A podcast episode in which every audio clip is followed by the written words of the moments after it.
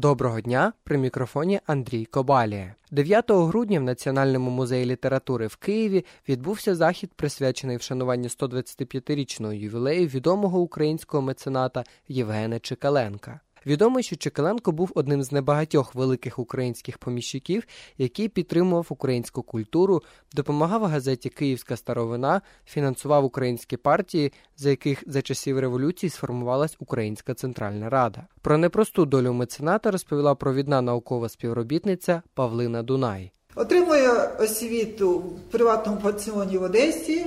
Так само навчається в ремісничому училищі в Одесі, долучається до Одеської громади, товариства. Він зорює ці землі, дає їм відпочивати, часто скородить, і коли у всіх у літню засуху земля суха, як пісок, і ті нещасні колосочки піднімаються, то у Чекаленка розкішні поля і волога земля. В це не могли повірити. І Чекаленко продає свої землі, які скупив багато земель, він продає селянам за доступною ціною, для них доступною ціною, з умовою, що вони будуть а. користуватися чорним паром, що вони будуть користуватися технікою і дає їм в оренду цю техніку.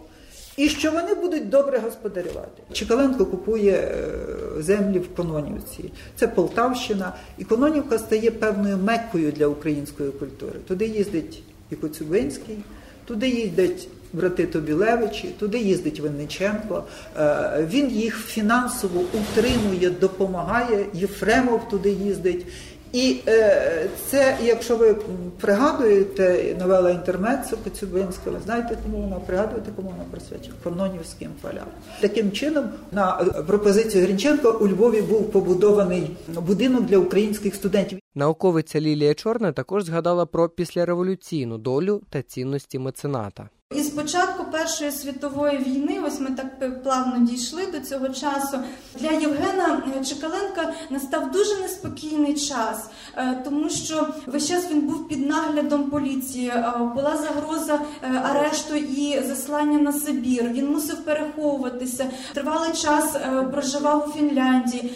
Врешті він виїздить спершу в Галичину, потім в Австрію. А з 25-го року проживав у Подебрадах. Е, який в Празі в е, Чехії це був тоді е, такий центр, український центр і освіти, і культури і українського руху. Він з жалем насправді характеризував українців, говорив, що анархія возведена в абсолют, державного мислення немає. Багато як видатна постать, то вже то вже да, гетьмана, що вже боротьби боротьба відбувається за булаву. А він Е, найбільше дбав не про славу, а про справу. І в інших людях він якраз цінував ось цю відданість справі. Меценат Євген Чекаленко помер у 1929 році у Чехії, заповівши розвіяти його прах у рідному селі Перешори. Пізніше були видані його щоденники та спогади. При мікрофоні був Андрій Кобалія. Ви слухаєте громадське радіо. Слухайте, думайте.